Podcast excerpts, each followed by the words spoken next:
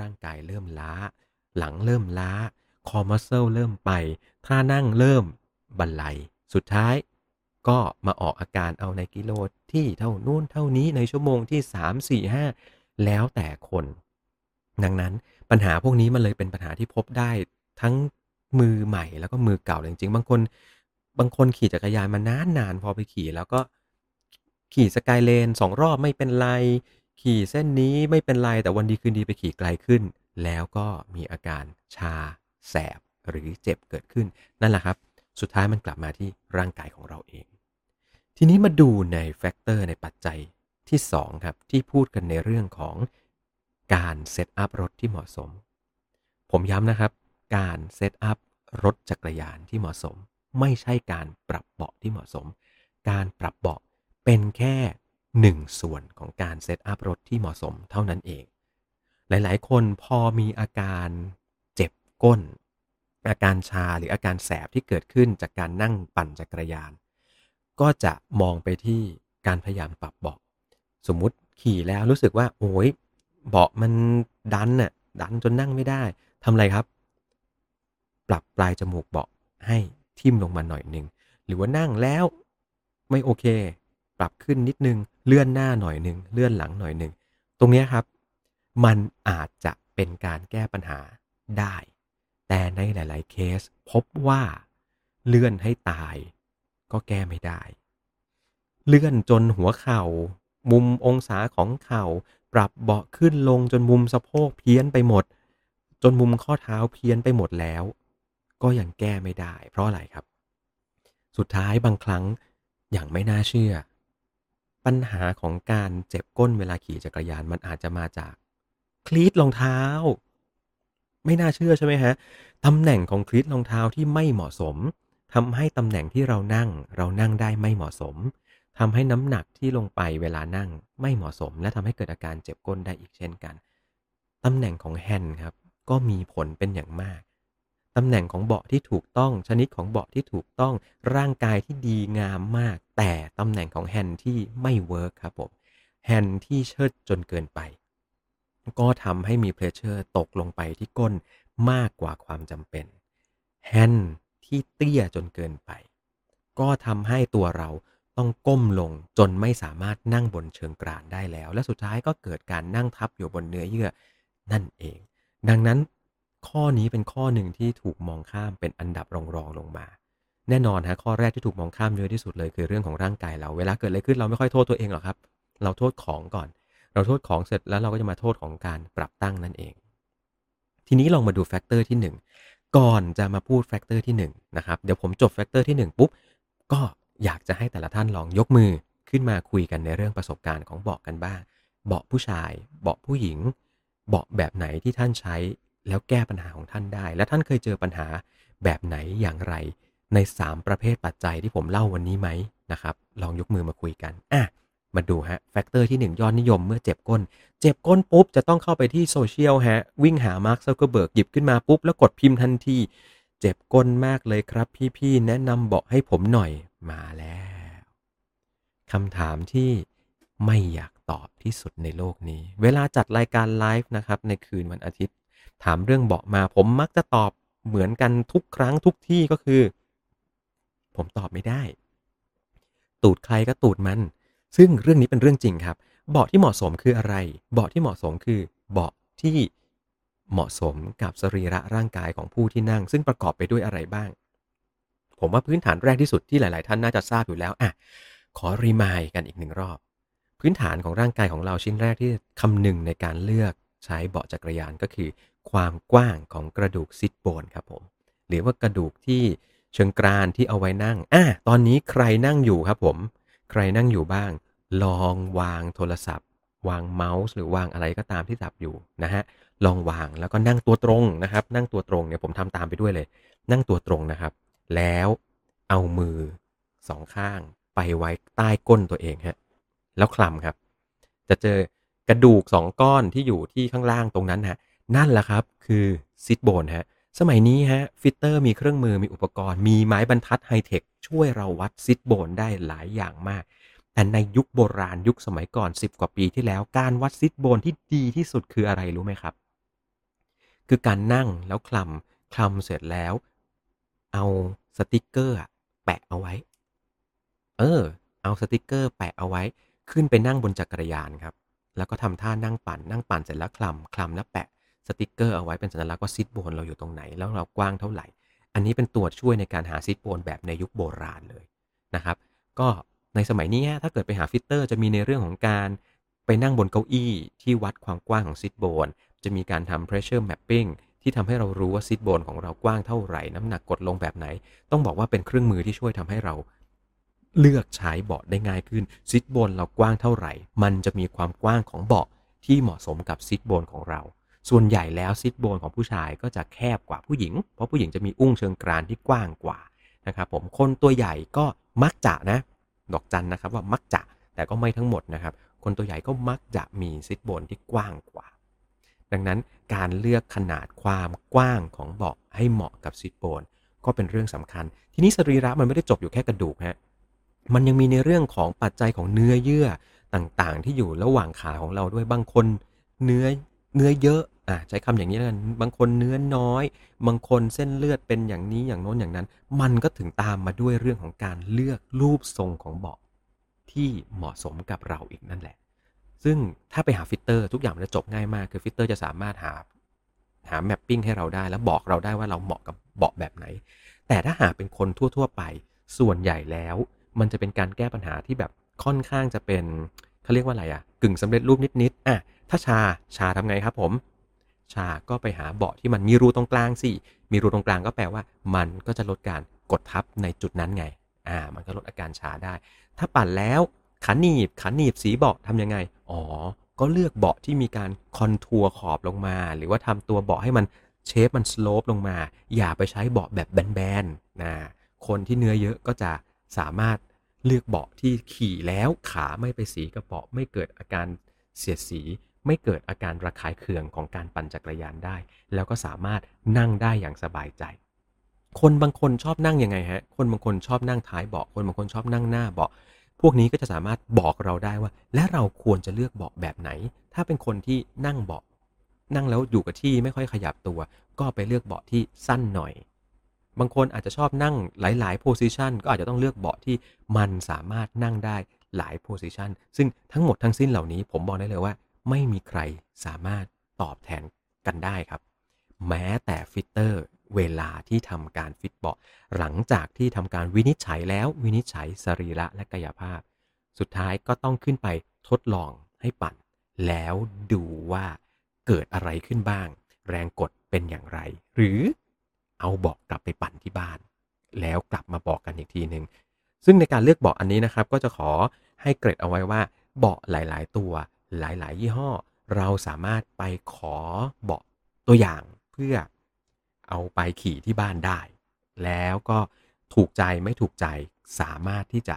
มาเลือกซื้อเบาะอีกทีหนึ่งครับอะนี่ก็เป็นเรื่องของอุปกรณ์เป็นเรื่องของเบาะทบทวนนะฮะสามปัจจัยสำคัญที่เกี่ยวเนื่องกับเรื่องของการเจ็บก้น ปัจจัยแรกที่สุดก็คือเรื่องของตัวอุปกรณ์เองนั่นเอง ปัจจัยที่ 2 ก็คือเรื่องของการเซตอัพจักรยาน และปัจจัยที่ 3 เป็นเรื่องของร่างกายของเราเองที่อาจจะนั่งไม่ดี นั่งไม่ได้ นั่งไม่พร้อมนะครับอะมาดูกันฮะว่าใน Clubhouse กันมีกันกี่คนยังไงบ้างครับ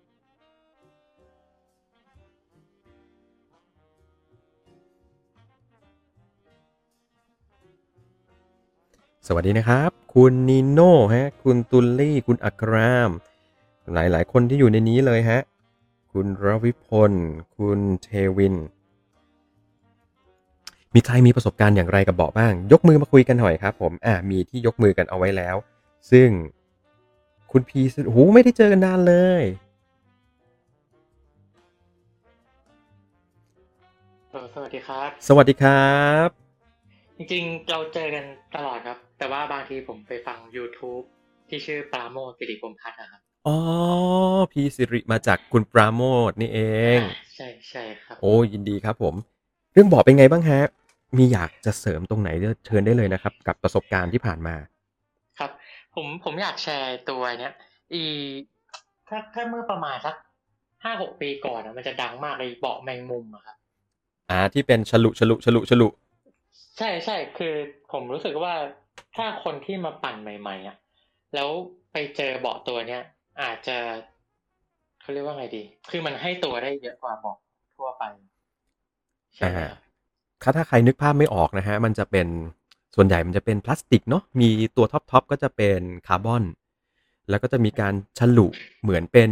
เหมือนเป็นใยใยใยใยใยใยอยู่อ่าใช่ คือ ตอนนั้นอะถ้าจำได้คือผมอะเริ่มปั่น Merida Reacto อะครับครับ แล้วเบาะมันก็จะหนาๆใหญ่อืๆทีเนี้ยม พอไปใช้เบาะแมงมุมอะกลับรู้สึกว่าแบบมันมันละมุนตูดมากๆเลยตอนนั้น แล้วต้องนี่ถามย้อนไปตอนนี้ครับ ตอนที่ใช้เบาะเบาะที่มากับรถรถติดรถมาหนาๆใหญ่ ๆ เนี่ย นั่งแล้วเกิดปัญหาอะไรบ้างครับ รู้สึกว่ามันดันไข่ครับอ่า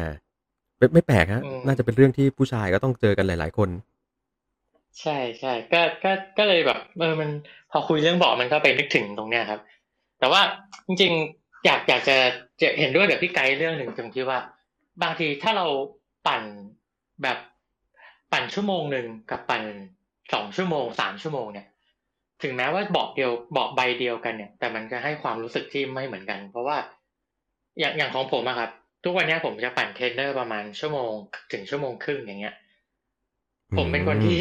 ใส่กางเกงบอลปั่นอะจริงเหรอครับ ใช่เป็นเป็นแบบนี้มาโหสองสามปีแล้วครับ เวลาปั่นเทรนเนอร์ผมไม่เคยใช้กางเกงปั่นเลยผมใส่โอ้กางเกงบอลปั่นตลอดเลยอะครับแล้วแต่ว่าใส่ใส่มัใส่นสิ่งที่ใส่เกงในป่ะครับ ไม่ใส่ครับใส่บ้างไม่ใส่บ้างแล้วแต่ครับ แต่ส่วนใหญ่จะไม่ใส่ตะตะเข็บมันไม่บาดเหรอครับ อันนี้ อันนี้อันนี้เป็นคำถามแรกผมเลยนะเนี่ย เออมัน ไม่รู้มันไม่มันก็ไม่บาดนะครับ เพราะว่ากางเกงบอลของผมมันจะแบบ มันจะเป็นกางเกงแบบไม่มีไม่มีเขาเรียกว่าไงตะเข็บมันก็จะมีแค่ไม่กี่จุดนะครับอ๋อโอเคอ่าเพราะว่าเอาหลักๆเลยคือขี้เกียจซักอืถ้าเรามใช้ถ้าเราต้องใช้กางเกงปั่นมันผมจะซักมือไงครับ ผมขี้เกียจผมใช้กางเกงกีฬามันจะได้โยนลงเครื่องได้เลยอย่างเงี้ยครับอ่าแต่ว่าสิ่งที่มันเกิดขึ้นก็คือว่า เวลาปั่นชั่วโมงชั่วโมงสิบห้าเนี่ยมันก็จะไม่รู้สึกอะไรครับแต่เมื่อไหร่ก็ตามเนี่ยถ้าเราปั่นชั่วโมงครึ่ง หรือวันไหนที่ทำคอร์สหนักๆแล้วเหงื่อมันออกเยอะจนกางเกงเปียกเนี่ยอันเนี้ยรู้สึกแน่นอนละ มันจะเริ่มรู้สึกแบบไม่ไหวแล้วอะครับกางเกงเปียกนี่มันจะรู้สึกไงฮะรู้สึกว่ามันมันเสียดสีป่ะหรือว่ายังไงฮะใช่ใช่มันจะเสียดสีครับอ่าเพราะว่าพอกางเกงมันเปียกเนี่ย เวลาเราปั่นไปเรื่อยๆเนี่ยด้วยความที่มันเราจะต้องขยับ ตรงช่วงต้นขาอะไรเงี้ยครับครับมันจะเริ่มมีรอยพับแล้วแล้วยิ่งมันเปียกเนี่ยเวลามันพับทีหนึ่งเนี่ยมันก็จะมันจะไม่คลายแล้วไงครับ มันมันก็จะคมคมๆหน่อยละใช่ซึ่งมันจะแบบโอ้ทรมานละเราก็จะเริ่มรู้แล้วว่า ถ้าวันไหนต้องปั่นชั่วโมงครึ่งหรืออะไรหนักๆเนี่ย อาจจะต้องไปใส่กางเกงปั่นอ่าอันนี้ก็เป็นแค่แชร์ไอเดียแชร์ไม่แชร์แชร์ประสบการณ์เฉยๆครับ แล้วทุกวันนี้ยังคงใช้เป็นเบาะแมงมุมอยู่ป่ะครับ ไม่ครับทุกวันนี้ผมใช้ เอ่อเขาเรียกว่าอะไรนะ S SLR ครับ SLR ของตัวไหนเอ่ย มันมีหลายยี่ห้อเลยที่ใช้โค้ดนี้ฮะ Selle Italia ก็มีตัวอ่า S เซเลเตเลียอ่าตัวเนี้ยครับอ๋อโอเคตัว S2 อืมเป็นตัวที่มีร่องตรงกลาง ใช่ครับใช่แต่ว่าจริงๆ ผมก็เริ่มรู้สึกว่า อันนี้อันนี้ต้องขออภัยผู้หญิงที่ฟังอยู่นะครับ คือคือเวลาเราปั่นเทรนเนอร์อย่างเงี้ยครับ คือผมจะกดเบาะประมาณสองถึงสามองศาเนาะครับ เออเวลาเราปั่นหนักๆเนี่ย เราจะต้องกดลูกบันไดหนักอย่างเงี้ยครับ อืม เอ่อบางทีเวลาเราซ้อมเทรนเนอร์เสร็จแล้วเราไปอาบน้ำเนี่ย อันนี้ต้องขอโทษด้วยนะไข่มันดี้เลยครับ อืม ทั้งเอ่อตัวอวัยวะเพศกับไข่อะมันจะแบบมันเหมือนมันเหมือนมันถูกกดทับมานานอย่างเงี้ยครับ ครับ ซึ่งก็ก็ก็เลยคิดว่าถ้าเราใช้ตัวร่องที่มันใหญ่ขึ้นอะ มันอาจจะช่วยได้ แต่ก็อ๋อออย่างที่พี่ไกด์บอกคือ เบาะเบาะเบาะรางคาร์บอนใบหนึ่งมันก็ก็แพงเนาะครับ ถ้าถ้าถ้าร้านเขามีให้ยืมก่อนก็จะดีอะครับเพราะว่าเรื่องเบาะนี่แม่งแบบตูดใครตูดมันจริงใช่ครับ จริง ๆ เบาะที่มีให้ยืมเนี่ยอย่างเซเล SMP เนี่ย จะมีให้สามารถยืมไปลองได้นะครับ มีซานมาโกมีให้ยืมเซเลอิตาเลียมีให้ยืม เพียงแต่ว่ามันไม่ได้เป็นทุกร้านที่จะมีให้ยืม ต้องเป็นอ่าต้องเป็นใช่ร้านครับที่แบบใหญ่ ๆ เลย หรือว่าต้องเป็นตัวตัวร้านของผู้นำเข้าที่จะมีให้ยืม ซึ่งก็อาจจะไม่ใช่ทุกคนที่สะดวกในการเข้าไปติดต่อเพื่อขอยืมเบาะไปลอง นี่แหละเป็นปัญหาใหญ่มากสำหรับการเลือกเบาะแล้วเบาะมันเป็นสิ่งที่เรายืมเพื่อนลองรถก็ไม่ได้นะครับ ใช่ใช่เพราะมันไม่เหมือนกันเลย แล้วเพื่อนคงไม่อยากจะถอดเบาะมาให้เรายืม อาทิตย์หนึ่งเนี่ยใช่อืม ผมเคยไปลองเบาะไอ้เนี่ยไอ้เบาะของยี่ห้อ คาเฟ่ครับ มันจะมียี่ห้อของเขาอยู่ชื่ออะไรนะผมจำชื่อไม่ได้ละที่เป็นเบาะที่มักจะมากับรถคาเซ่อ่าอ่าใช่ ผมกลับรู้สึกว่าเออมัน คือคือของตัวเซรายตาเลียที่ผมใช้อยู่มันจะรู้สึกว่ามันจะร้อยสามสิบมิลความกว้างของมันนะครับ ครับ แต่พอเราไปใช้ตัวร้อยสี่สิบกว่าเนี่ยแล้วรู้สึกว่าเออมันมันมันสบายขึ้นนะอืมก็เลยเนี่ยครับก็อย่างที่บอกบอกมันต้องลองไปเรื่อย เราเคยมีการคุยเรื่องเบาะทีหนึ่งอะนะ แล้วก็ตอนนั้นน่ะ คุยกันประมาณว่าแบบบางคนนี่ลองเบาะมาเป็น มาเป็นเท่าไหร่อะสามสิบสี่สิบตัวแล้ว ผมจำไม่ได้ว่าเป็นใคๆรอะนะครับโอ้อืมครับมีแบบลองมาจนจนเกทับกันอะว่า ผมไม่ได้น่าอาจจะเป็นคุณอาร์มหรือคุณเสกจากเชียงใหม่อะไรเงี้ย คุณคุณนะฮะ อืมครับ ทีนี้เวลา แรก ๆ ครับ ผมตอนที่เริ่มปั่นจักรยานแรกๆอะพอเปลี่ยนไปใช้เบาะแมงมุมแล้วอะครับอ่าแล้วนั่งสบายอะเพราะอะไรถึงถึงถึงเปลี่ยนจากเบาะแมงมุมไปเป็นตัวอื่น ถ้ามันรู้สึกว่ามันโอเคแล้วครับเออมันมันไม่โปรถ้าถ้าถ้าเราพูดกันตรงๆนะครับ มันไม่โปรอะมันดูไม่ค่อยหล่อใช่ใช่ใช่ครับใช่พอเราเปลี่ยนรถจากเมื่อก่อนใช้เรียกโตสามร้อยอลูหนักๆเนี่ย พอเราเริ่มเปลี่ยนรถไปเนี่ยมัน part component ต่างๆ มันก็จะค่อยๆถูก up ถูก up ไปเรื่อยๆ แต่สิ่งหนึ่งก็คือว่าหลังจากเบาะแมงมุมแล้วเนี่ย ผมเปลี่ยนเป็น Selle Italia ตัวเนี้ย เลยแล้วก็ไม่เคยเปลี่ยนอีกเลยนะครับ อืมคือมันมันถูกอาจจะเป็นความโชคดีที่ว่าเบาะใบใบที่สามแล้วมันถูกจริตเลยอะครับ จบเลย จบเลยครับผมใช่ใช่ ข้างล่างมีคุณสมแต่ว่าควร เดี๋ยวขอโทษทีนะครับ มีคุณสมควรเมื่อกี้ผมเชิญครับผมผมกดกด accept แล้วนะฮะ คุณสมควรจะต้องกดเอ่อกด accept ขึ้นมาด้วยนะครับอะให้กดใหม่แล้วกันอ่าหายไปแล้วเชิญเชิญต่อเลยครับ คุณปราโมทฮะ แต่ว่าผมมีความรู้สึกนี้ว่า นอกจากเบาะแล้วอะผมเห็นด้วยกับที่พี่ไกด์บอกเลยว่า การการปรับองศาอะไรต่างๆ เนี่ยมันมันมีผลมาก เพราะว่าบางทีอะอานเราเราชักซีทโพสขึ้นมาสูงเกินไปอย่างเงี้ย เราก็จะรู้สึกว่าแบบ เอ๊ะทำไมวันนี้ปัดแล้วมันเจ็บ เจ็บเขาเรียกว่าเจ็บดากอะครับ ครับ เราเราก็เลยเลยตอนแรกเราก็สงสัยว่าเอ๊ะมันเป็นเพราะเบาะหรือเปล่าอะไรเงี้ย แต่ว่าส่วนใหญ่ผมก็ถ้าถามเข้าไปในร้านที่เขารับฟิตติ้งอะครับ คือถ้าเราถามเบื้องต้นเนี่ย บางทีเขาก็พอให้คำแนะนำได้นิดๆหน่อยๆเขาก็บอกว่าเออลองปรับลงมาดูไหมอ่า มันก็หายอะไรแบบเนี้ยครับอืมอืมจริง ๆ มัน มันเป็นเรื่องบางครั้งมันไม่ได้อยู่ที่ตัวเบาะอย่างที่ผมบอกกันนะครับ อยากจะย้ำย้ำให้ใช่ทุกคนใช่ที่ฟังใช่อีกหนึ่งรอบเลยว่า หลาย ๆ คนที่เปลี่ยนเบาะเปลี่ยนเท่าไหร่ก็ไม่หาย เพราะสุดท้ายมันมาจบตรงที่ว่ามันไม่ได้ fitting รถอย่างเหมาะสมอ่าอันนี้เห็นด้วยครับ ผมผมอาจจะมีประเด็นประเด็นสุดท้ายละประเด็นครับตั้งใจ ก็คือว่า จากตอนนั้นอะที่ผมปั่น TCR ที่เคยปรึกษาพี่ไกด์กับอาอาจารย์อีทไปนิดนึงว่า ลองเอาเบาะก้มลงอืมลดครับลดลด stem ลงอะไรเงี้ยอ่า ทีเนี้ยมันจะเจอปัญหาหนึ่งครับ อาจจะเกี่ยวกับเรื่องของการ fitting เนี่ย คือก่อนหน้าเนี้ยผมใช้ชีสแดงนะครับ แล้วก็ฟังที่พี่ไกด์พูดเนี่ยตอนตอนเรื่องรองเท้าใน YouTube อะไรเงี้ยที่พี่ไกด์บอกว่าจริงๆแล้วชีสแดงมันไม่ได้หมายความว่าคุณโปรคุณคุณใช้ชีสแดงนะแล้วผมก็เลยลอง ผมผมสังเกตว่าเข่าซ้ายผมอะเวลาปั่นแล้วมันจะแกว่งแกว่งๆนะครับ อืม ก็เลยลองมาปรับเป็นชีสชีสเหลืองดูครับนะครับ แล้วก็ลองตั้งองศาที่แบบว่า คือต้องบอกก่อนว่า ผมตั้งใจจะไป fitting นะ แต่ว่าช่วงเนี้ยมันก็อาจจะต้องกักตัวอะไรเงี้ยครับ ก็ระหว่างเรารอรอให้อะไรอะไรมันดีขึ้น ก็เลยลองปรับเองเล็กๆน้อยๆอะไรเงี้ยครับสิ่งหนึ่งที่มันเกิดขึ้นก็คือว่าพอผมเปลี่ยนไปเป็นชีสเหลืองแล้วเนี่ยแล้วผมก็ตั้งองศาให้มันแบบรู้สึกว่าเราโอเคกับมันอะข้างซ้ายเนี่ย โอเคละ ดีละ จากเดิมที่รู้สึกว่ามันแกว่งๆนะครับอืมแต่เนี่ยจะถามพี่ไกด์ว่าเฮ้ยพอข้างซ้ายมันโอเคแล้วเนี่ยกลับกลายว่าเฮ้ยทำไมข้างขวาที่เดิมเนี่ยมันโอเคนะมันกลับรู้สึกว่าเฮ้ยทำไมอยู่ดีๆมันก็ไม่โอเคแล้วมันเกี่ยวกันว่าครับเอ่อถ้าถ้าตอบแบบคนทั่วๆเดี๋ไปยวพี่ไกด์ผมผมขออนุญาตแทรกนิดนึงครับแต่ว่าข้างขวาผมยังใช้สีแดงอยู่นะ เพราะว่าเดิมเนี่ย ข้างขวาที่เป็น cleat แดงมันก็โอเคไงมันไม่ได้ มันไม่ได้เสียอะไรอ่าอ่าครับผมคือคือผมตอบแบบคนทั่วไปตอบเลยนะ แบบไม่ได้มีความรู้เรื่องกายวิภาคศาสตร์ลึกขนาดจะตอบได้เป็นแบบ fitter ผมตอบว่าเกี่ยว เพราะว่าอ่าจริง ๆ เวลาเราปั่นจักรยาน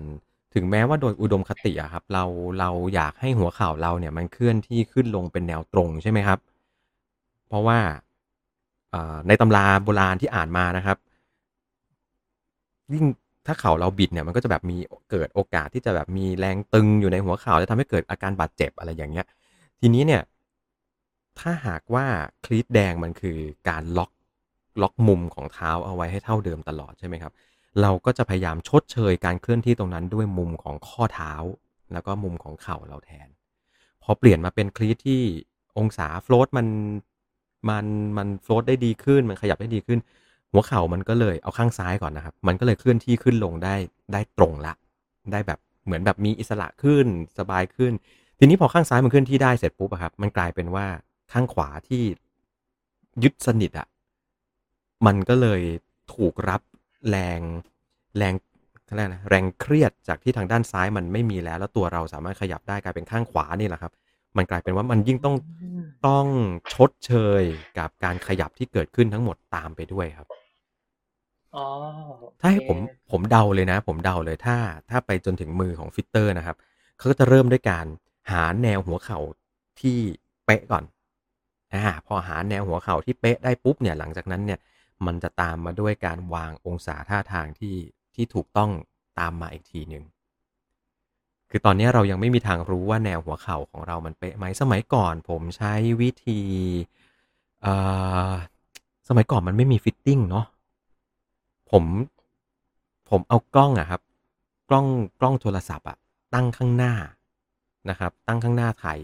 ถ่ายวิดีโอเอาไว้ แล้วก็ปั่นบนเทรนเนอร์แล้วก็ถ่ายตัวเองปั่นนี่แหละ แล้วผมก็เอาสติกเกอร์สีขาวอะไอสติกเกอร์แบบไว้ติดราคาสินค้าครับครับแปะตรงที่จุดหัวเข่าของเราทางด้านหน้า แล้วก็ปั่นครับ ปั่นไปเรื่อยๆเลย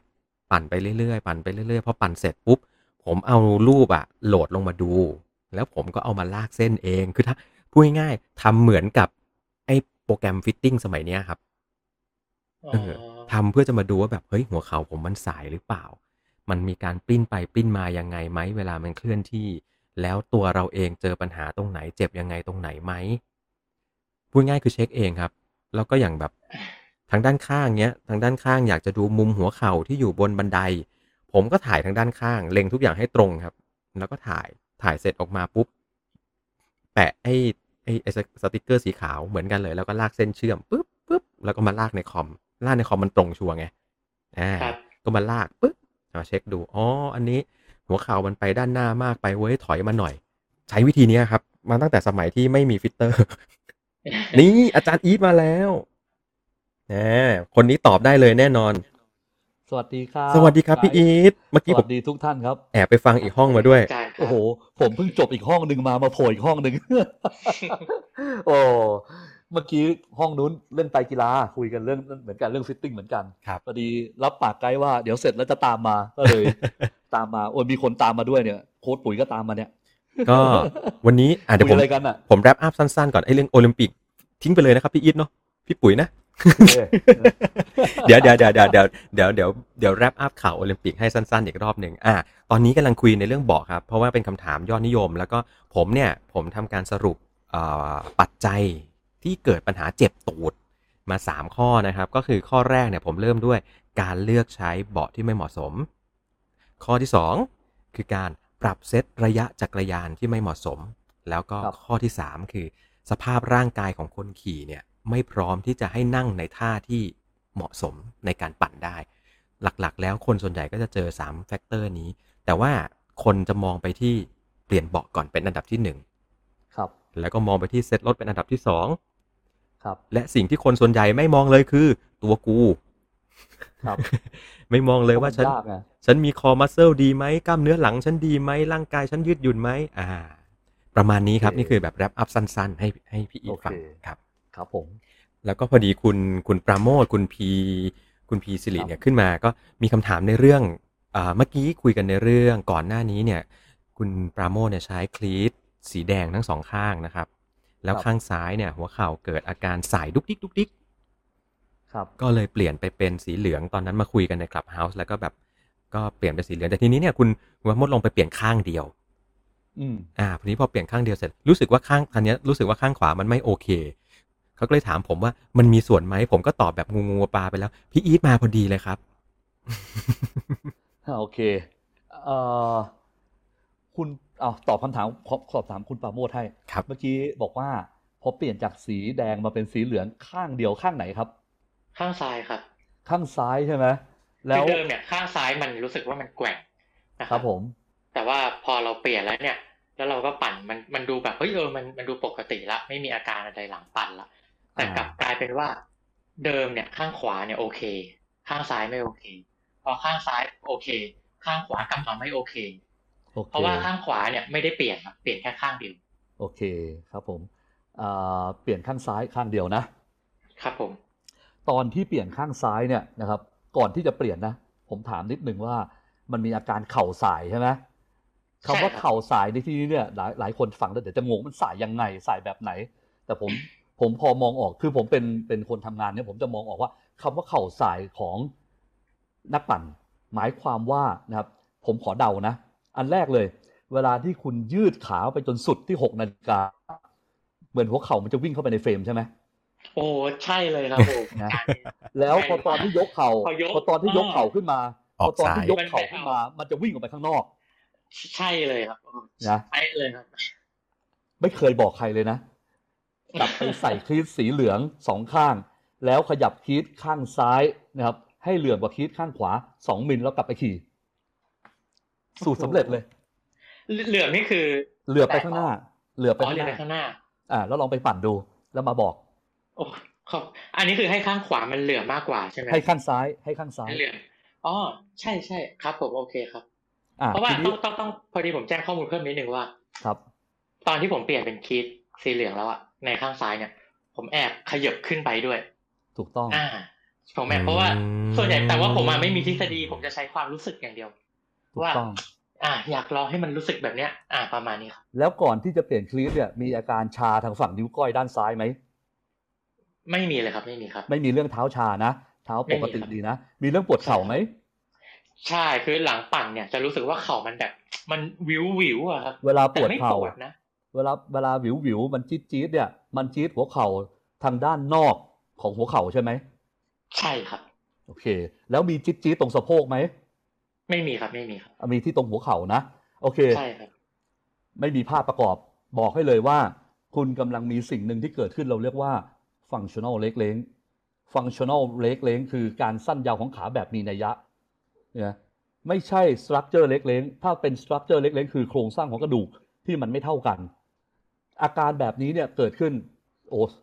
คำศัพท์มันเยอะว่ะ ไม่เป็นไร เหมือนพฤติกรมัรนมมีกล้ามเนื้อมัดหนึ่งตรงสะโพกเราเรียกว่า tensor fascia lata นะครับเราเรียกสั้นๆว่า TFL แล้วกัน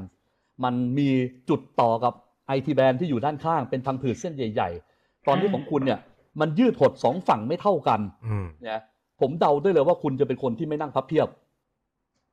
ใช่ครับ โอเป๊ะเลยครับเนี่ยเหตุผลที่ผมบอกไม่นั่งพับเพียบเพราะผมรู้ว่าการพับเพียบมันคือ เราเรียกว่า hip internal rotation เพราะฉะนั้นเวลาเราขี่จักรยานเนี่ยเราจะใช้ flexibility ฝั่งที่เป็น hip internal rotation ของกล้ามเนื้อมัดนี้เนี่ยนะครับทีนี้พอมันทำงานไม่ได้ครบฟังก์ชันของมันหรือไม่ครบ ROM ที่ย่อมาจากคำว่า range of motion เนี่ยมันถูกคีดล็อกเอาไว้ด้วย มันจึงทำให้เกิด knee angle maximum ของขาสองฝั่งที่แตกต่างกันด้วย นะฮะเพราะฉะนั้นจริง ๆ มีอีกหลายวิธีที่จะแก้ แก้ที่คนก็ได้ หรือจะแก้ทางลัดอย่างอื่นก็ได้ แต่ตรงนี้เราไม่ได้เจอกัน เราแถมไปเลยปลายทางเนี่ยเปลี่ยนเป็นคลีตสีเหลืองซะนะหรือน้ำเงินก็ได้นะครับนะแล้วก็ขยับคลีตเดินหน้าไปประมาณ 2 มิลนะครับแล้วคุณไปเข้าไปใน YouTube ไปเซิร์ชคำว่า stretching TFL แล้วคุณทำตาม แค่นี้ครับจบ ข้างข้างขวาก็ต้องเปลี่ยนเป็นสีเหลืองด้วยถูกไหมครับเปลี่ยนทั้งคู่ครับไม่เปลี่ยนข้างเดียวครับโอเคได้เพราะว่าปัจจุบันเนี่ยเปลี่ยนข้างเดียว ทางลัดทางลัด อันนี้ทางลัดนะแบบครับพาไปตอบเลยจบเนี่ยฮะจริงๆจริงๆอะเข้าใจเลยเพราะว่าก่อนหน้านี้ผมผมแจ้งว่า ผมผมวิ่งมาอย่างเงี้ยครับ แล้วผมจะมีอาการปวด ITB อะครับเขาเรียกว่า IBC ITB เนะครับไอทีแบนถูกต้องครับอ่า IT band ใช่แล้วผมก็เลยชอบที่จะ เวลาเราบริหารนะครับที่ว่าเตะจับจับเสาแล้วก็เตะขาออกไปด้านข้างครับจะทำทำข้างที่เจ็บข้างเดียวโอ้ครับ คือจริงอืมๆต้องทำในปริมาณข้างที่เจ็บอะมากกว่า ทีนี้เนี่ย IT band เป็นผลกระทบ มันเป็น fascia มันยืดหดด้วยตัวมันเองไม่ได้ แต่มันยึดเกาะติดกับไอ้กล้ามเนื้อมัดเนี่ยไอ้ TFL เนี่ยไอ้มัดนี้แหละมันยืดหดด้วยตัวมันเองได้ คุณต้อง stretching มัน ทีนี้ foam roller ก็ช่วยได้นะอ่าไอการครับที่จะรีดไอ IT band ด้านข้าง แต่มันก็มีท่าที่จะแก้ปัญหาตรง TFL ด้วยเหมือนกัน ซึ่ง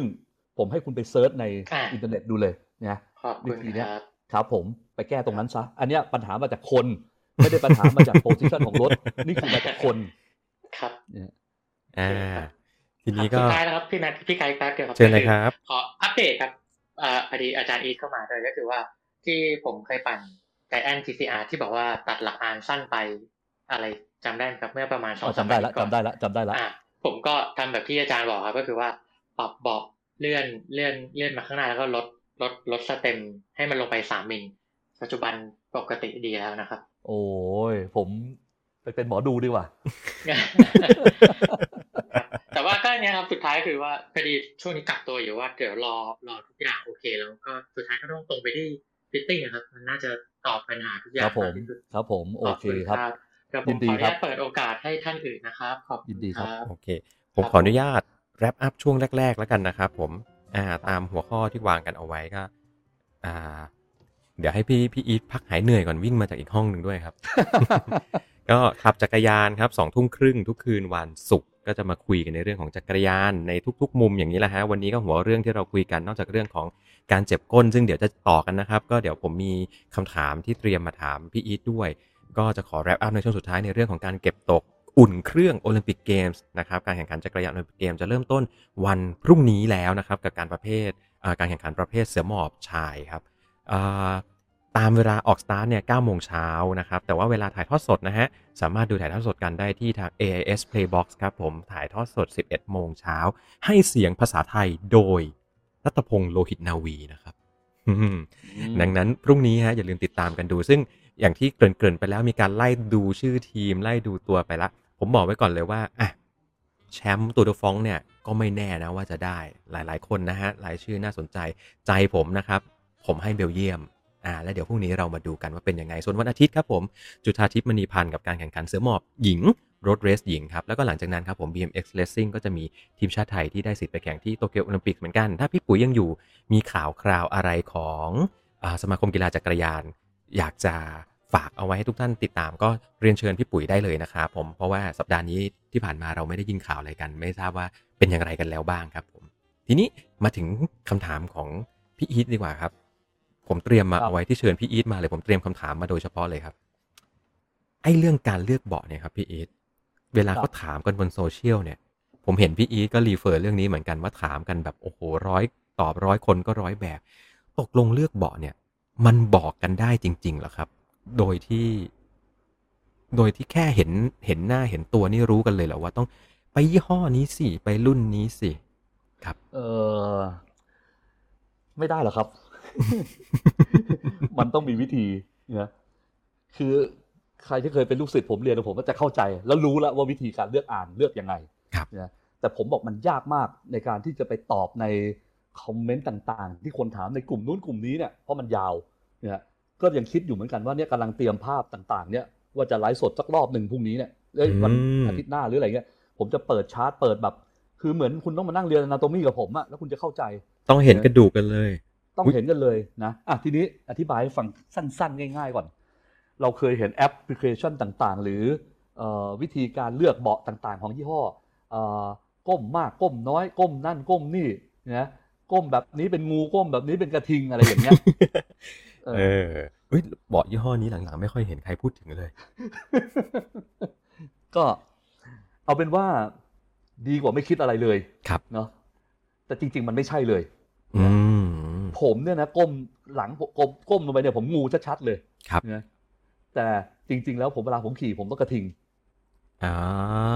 ถ้าไปถ้าไปยี่ห้อฟิสิกส์แล้วกันอะบอกกันตรงๆอะเพราะเราก็ไม่ได้ว่าว่าผิดหรือถูกนะครับมันไม่ผมีผิดมีถูกหรอกครับนะเพราะฉะนั้นการใช้ flexibility มาเป็นตัวกำหนด บอกว่าใครก้มได้มากจะนั่งได้มาก ก้มได้น้อยนั่งได้น้อยมันไม่ใช่นะครับ มันไม่ใช่ เอาเลยเรื่องต้น เราจะเดินไปเลือกซื้ออ่านชิ้นหนึ่งที่เราคิดว่าแบบ อะไรที่มันใกล้เคียงกับเราที่สุดครับนะไอเฮียที่ร้านก็บอกรุ่นนี้แหละนะโอ้ขายดีที่สุดละรุ่นนี้ มันไม่เกี่ยวกันเลยนะแล้วหลายทุกคนก็จะพูดคำว่าก้นใครก้นมันก้นใครก้นมันพูดกันอยู่อย่างเงี้ยตลอดครับเวลา แต่ว่าเราแล้วคุณเรารู้นะว่า แล้วก้นผมเป็นยังไงก้นคุณเป็นยังไงอืมนะอะหนึ่งเลยอันดับแรก วัดซีดโบนนะครับหรือเราเรียกว่าอีเชียนนะคครัรับบกระดูกซีดโบนเนี่ยไอ้ที่เราเรียกเรียกกันเนี่ยแหละนะครับจริงๆทางศัพท์กายภาพมันชื่อชื่อว่าอีเชียนนะฮะ เราวัดความกว้างของมันจากเครื่องมือที่ในร้านเขามี เช่น ไม่ว่าจะวัดด้วยเจล จะวัดด้วยเอ่อโต๊ะเอ่อน้ำหนามของ s อ l a b อย่างเงี้ยครับนะครับ ก็ได้เหมือนกันทั้งหมด แล้วคุณไม่ควรวัดด้วยกางเกงยีนหรือกางเกงหนาอืมๆอันดับแรกคุณต้องเป็นกางเกงธรรมดาก่อนเวิร์กที่สุดคือกางเกงจักรยานนะฮะผมทำงานเหมือนผมจะเอาละเอียดนิดนึงนะฮะเอาวัดได้เท่าไหร่นะครับได้เท่าไหร่ เราใช้คำว่าสูตรสำเร็จก่อน เราจะบวกข้างละหนึ่งเซนติเมตรอ่าถ้าคุณวัดได้12ถ้าคุณวัดได้12เรามักจะบวกกันที่ประมาณ1เซนติเมตรก็คือกลายเป็น14ข้างละหนึ่งข้างละอ่หนึ่งนะก็ถ้าจะ12บวกข้างละหนึ่งอันนี้เป็นสูตรสำเร็จนะครับ แต่จริง ๆ มันก็มีรายละเอียดมากกว่านั้นอีกว่าใครต้องนั่งที่เท่าไหร่นะฮะอะทีนี้เราจะดูต่อว่าแล้วใครจะต้องเลือกนั่งอ่านประเภทไหน มีอ่านตั้งแต่ที่มันเป็นรูปทรงแบบแฟลต มีแบบเคลิที่ฟเป็นคแบอนบผ่าทัวร์ร่องลงกลาไปงขุดอ่าหลุม เยอะแยะเต็มไปหมดเลยนะฮะเราจะประเมินถ้าเป็นฝั่งฟิตเตอร์นะฟิตเตอร์ หรือตัวคุณเองคุณประเมินตัวคุณเองก่อนก็ได้ กระดูกเชิงกรานคนเราเนี่ยนะครับ มันมีการขยับตัวไปทางด้านหน้าและด้านหลัง เราเรียกว่า anterior pelvic tilt หรือ posterior pelvic tilt anterior แปลว่าคว่ำกระดูกเชิงกรานคว่ำไปข้างหน้า กับ posterior คือกระดูกเชิงกรานที่หงายไปข้างหลัง วิธีการสังเกตง่าย ๆ คุณดูขอญาตพาดพิงไปฝั่งผู้หญิง คุณจะเห็นผู้หญิงที่ก้นงอนๆนะฮะเอ่อเอวคอดคอดๆโค้งๆขึ้นมา เราเรียกกลุ่มพวกนี้ว่าพวกที่เป็น pelvic anterior tilt คือกระดูกเชิงกรานถูกคว่ำตัวลงนะเพราะฉะนั้นกลุ่มคนพวกนี้เนี่ยนะไม่ว่าผู้ชายหรือผู้หญิงเป็นได้หมดนะนะแค่กระดูกเชิงกรานคว่ำตัวลงปุ๊บเนี่ย คุณก็มีโอกาสที่จะเจอจุดกดทับมากกว่าคนอื่นเขาละอ่าพอวางลงไปปุ๊บแม่งก็ลงเนื้อเยื่อเลย ใช่นะครัฮะบแล้วคุณต้องก้มลงไปขี่ท่าทางบนจักรยานเนี่ยที่ประมาณ 40-45 องศาดังนั้นแนวโน้มคุณคนพวกนี้จะเจอจุดกดทับมากกว่าชาวบ้านอืมสิ่งที่คุณต้องเลือกเลยหนึ่งเบาะที่คุณนั่งไม่ได้เลยคือ เบาะพวกนี้เบาะแฟลตนะฮะที่มันเรียบๆไม่ต้องนั่งนะฮะหรือเบาะที่มีเคิร์ฟแต่ไม่ขุดหลุมอ่า ไม่มีฐานร่องกลาง แนวโน้มไม่รอดครับนะฮะเพราะฉะนั้น คนพวกนี้เนี่ย คุณต้องผ่าร่องกลางเท่านั้นจะเป็แต่นทีนี้เนี่ย เราจะสังเกตเห็นว่า ไอ้บริษัทที่ทำออกมา ก็ขี้เกียจที่จะทำอะไรที่มันหลากหลายมากขึ้นแบบนี้แล้ว เดี๋ยวขายยากส่วคนรับใหญ่ มันขายยากนั้นส่วนใหญ่เห็นไหมว่า ผ่าร่องกลางมาหมดแล้วครับ รอดตายเนี่ยส่วนใหญ่รอดตายดีกว่าผ่าร่องกลางมาหมดแล้วอ่าเห็นไหมทีนี้ อีกกลุ่มหนึ่งประเภทที่แบบกระดูกเชิงกรานหงายขึ้นอะเนี่ยกระดูกเชิงกรานหงายขึ้นเราเรียกว่า posterior anterior anterior tilt ไอ้ครับโทษ posterior pelvic tilt เนี่ยพวกนี้เนี่ย มันจะมีเจ็บอยู่จุดหนึ่งคือเจ็บตรงปลายก้นคล้าเราเคยได้ยยินไหมๆมีแถวคนแถเจ็บวปลายก้นแถวเหมือนแถวกระดูกกระเบนเหน็บอ่ากระเบนเหน็บอะใช่ เราเรียกว่าตรงนั้นมันคือซาครัมครับนะฮะมันถูกกดทับเอาไว้ คุณควรจะต้องเลือกเบาะที่ประเภทเอ่อ เบาะที่ประเภทแบบเป็นเป็นเป็นเป็นแฟลตแบบเนี้ย คนพวกนี้จะนั่งแฟลตได้เห็นไหมอืมเพราะว่ามันเพราะไม่ว่าได้กระดูโน้กมเชิงมากรานข้างหน้าเขาหงายขึ้นแบบนั้นเขาไม่คได้รับโน้มไปข้างหน้า ถูกไหมอ่า ทีนี้ในเบื้องต้นพอคุณเลือกได้ความกว้างแล้ว คุณเลือกอาร์ในกลุ่มที่คุณต้องการได้แล้วนะครับ เรามาดูเชฟของมัน เราจะเห็นว่าทำไมเดี๋ยวนี้มันมีเชฟไอ้ตัวนี้มันยาวตัวนี้มันสั้นหน้าเนี่ยหน้างุ้มอ่าหน้าครับงุ้มมีอะไรเข้ามาอย่างนี้อีกประมาณหนึ่ง เนี่ยหนึ่งดูก่อนเลยว่า วิธีการขี่จักรยานของเรา ไม่ใช่วิธีพูดผิด ร่างกายกายภาพของเราเนี่ยเป็นคนขาใหญ่ไหมอืม ถ้าขาใหญ่มีแนวโน้มว่าคุณไม่ควรเลือกประเภทที่มัน